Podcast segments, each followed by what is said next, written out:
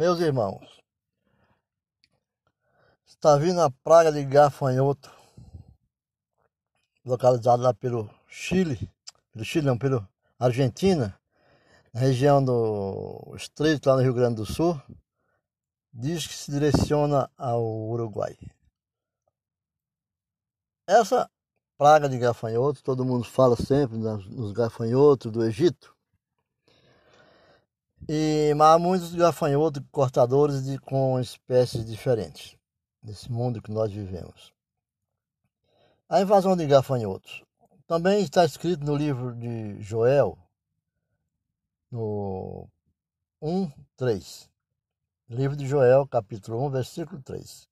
Mas distancia todos os, toda a obra de, sobre a obra do profeta, profetas menores, né?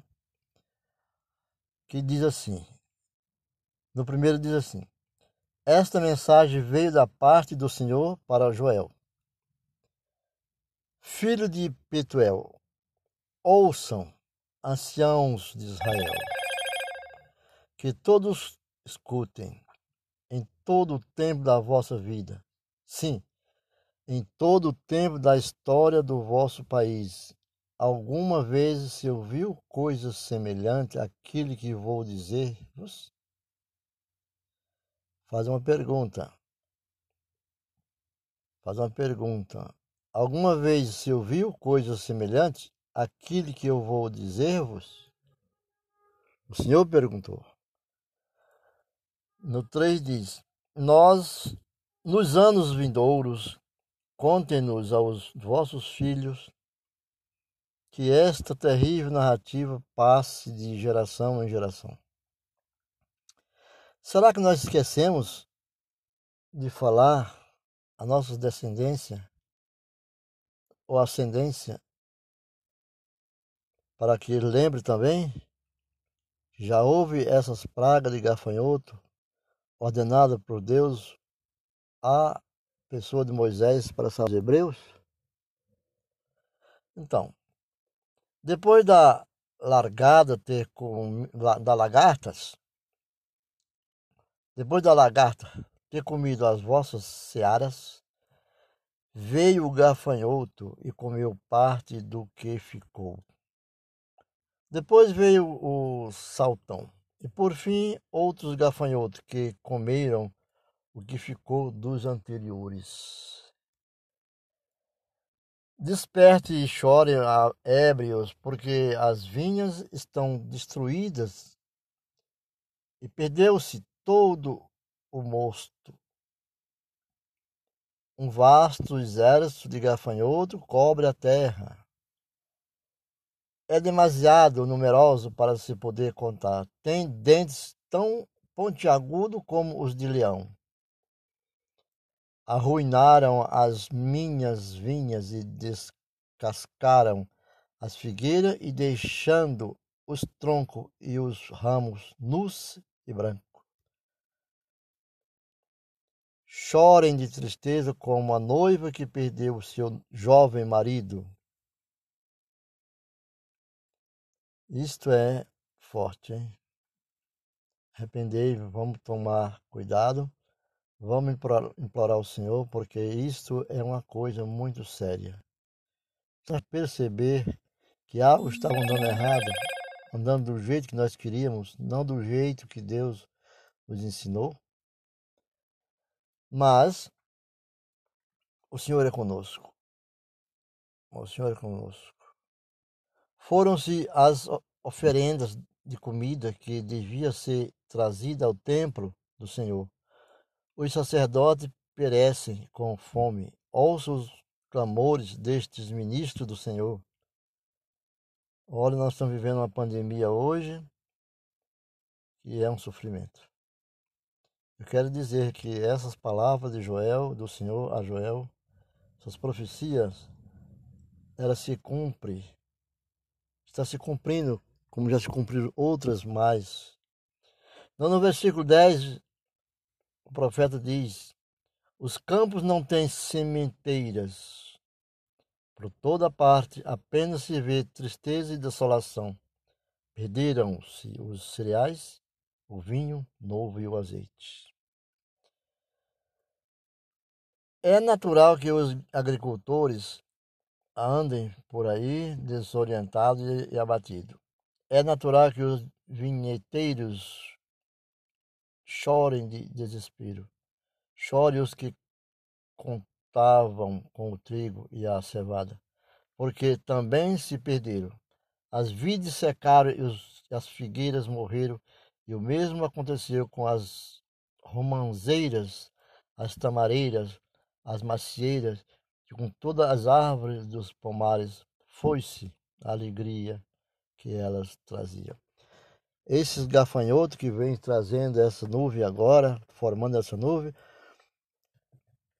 já foi mostrado, segundo os anúncios que estão dando nas mídias sociais, que é, eles em um, em um em um, em,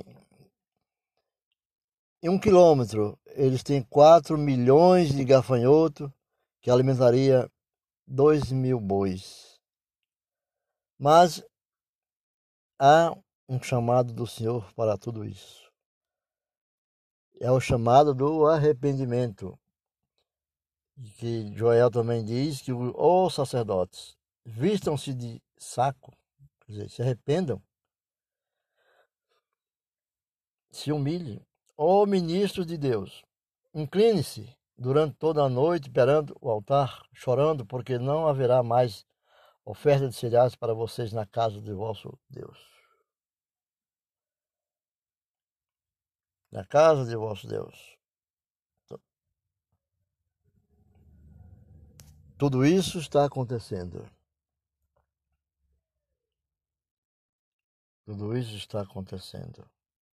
Anunciam Anuncie um jejum e convoque uma solene assembleia, reúna os anciãos de todo o povo do templo do Senhor, vosso Deus, e chore perante ele. Meus irmãos, está acontecendo um grupo de evangélicos no Brasil, formando sete dias, 24, sete dias, 24 horas de oração ao Senhor para disseminar esse gafanhoto invisível que ninguém vê, que é esse coronavírus. É lamentável, mas está assistindo. Entendeu? Está existindo. Infelizmente, esse terrível dia do Senhor está no próximo, já próximo. Os dias se aproximam. O dia da vinda, da volta de Cristo está quase a chegar a destruição decidida pelo Todo-Poderoso, a, a, a, a tribulação que nós estamos vivendo. O nosso alimento desaparecerá perante os nossos olhos, toda a alegria e o contentamento do templo de, do nosso Deus terminarão. Está sendo anunciado. Está sendo anunciado. As sementes apodrecem debaixo do chão. Os celeiros e os armazéns estão vazios, o trigo secou nos campos, o gado muge com fome, os pastores estão desorientados porque não há pastagem para os, os animais e os rebanhos de ovelha vão desaparecendo de, de miséria. Então, meus irmãos, líderes religiosos, pastores evangélicos, pastores de qualquer denominação, cuide de seus rebanhos, porque o ato social de ajudar os irmãos, os membros da sua igreja, vamos lutar em oração. Porque falando em pastores, falando em ovelhas, é no tempo de Deus no Velho Testamento, mas no Novo Testamento as ovelhas são, somos nós, aquele que veio para Cristo, aquele chamado, aquele escolhido, aquele que veio para fora. E todos aqueles que vierem aceitar o nome do Senhor como seu Salvador. A ti, Senhor, clamo, porque o fogo queimou as pastagens e as chamas destruíram todas as árvores. Até os animais selvagens podem, pedem socorro porque não acham água. Secaram os rios e as pastagens estão queimadas. Isso foi da grande seca que desolou aquele tempo. Do tempo de Joel, mesmo tempo de de, de outros profetas, aqueles que, como Neemias, por exemplo, teve outros também, como for, contemporâneo do próprio Jeremias anunciou. E assim é um, o exército do gafanhoto, é a anunciação do, do, do, do Apocalipse mesmo. E esse exército do gafanhoto se resume no, na tribulação. É o fim. Porque, como diz assim, é um exército de gafanhoto. Toque as trombetas em sinal de alarme em Sião. Que se ouça o seu som sobre o meu santo monte. Que toda a gente trema de medo, porque o dia do Senhor se aproxima. Será um dia de escuridão, tristeza de espessas nuvens de escuridão. Que Todo-Poderoso exército cobre os montes como a noite. Quão grande é o poderoso e é, é este povo. A aparência dessa gente nunca foi vista anteriormente e nunca será vista de novo pelas gerações que passarem na terra. Corre fogo diante deles e as chamas queimam por trás. Tem na frente uma bela terra como o jardim do Éden, em toda a sua beleza. Depois de passarem, apenas ficou uma terra inteiramente destruída, toda, nada lhes escapou. Parece cavalos ligeiros correndo em muita rapidez. Vejo-os saltando no cimo dos montes. Ouço o barulho que fazem, semelhante ao ruído de carros de guerra e ao fogo, do, fogo queimando tudo através de um campo, e também ao dom poderoso exército correndo para a batalha. Nós tivemos grandes terremotos, tivemos fogo que, que destruiu a América, destruiu o país da Europa, como Portugal, como outros países. Tivemos incêndios terríveis. Então, isso tudo aqui está dizendo. Se nós prestar atenção nesse texto de Joel, nós vamos ver que é uma batalha que nós estamos travando. É o terror que apodera-se dos povos que o esperam é, o, é, empalidece, empalidece medo. Este, este soldado ataca como guerreiros destemidos, escala o muro como tropa de bem treinada, avança sem nada os deter. São esses gafanhotos. É um exército de gafanhotos.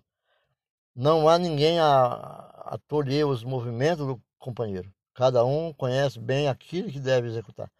Não há aramidade sobem as muralhas, trepam as casas, entram como ladrões pela janela. A terra treme perante eles, também os céus. O sol e a lua escurecem e as estrelas se escondem seu brilho. O Senhor conduz este exército com a sua voz. Este é o seu poderoso exército que segue as suas ordens. O dia do Senhor é algo de terrível, de tremendo. Quem poderá suportá-lo? Só o Senhor é Deus. Nós temos a arma, a oração, a fé, a dedicação. Meus irmãos, esta é a mensagem do dia de hoje, que eu quero deixá-lo para que todos se convertam ao Senhor, e por isso o Senhor diz: Volte-se para mim enquanto é tempo, deem-me todo o vosso coração, aproxime-se com jejum choro e lamentações. Então o Senhor dá um recado, pede, o Senhor pede para que nós voltemos para Ele enquanto é tempo. Lutemos, não enfraquecemos. Por enquanto, através desse podcast, novas mensagens vocês estarão recebendo assim que o Senhor permitir e a voz do Espírito Santo falar sobre o coração. Fica com Deus, até a próxima.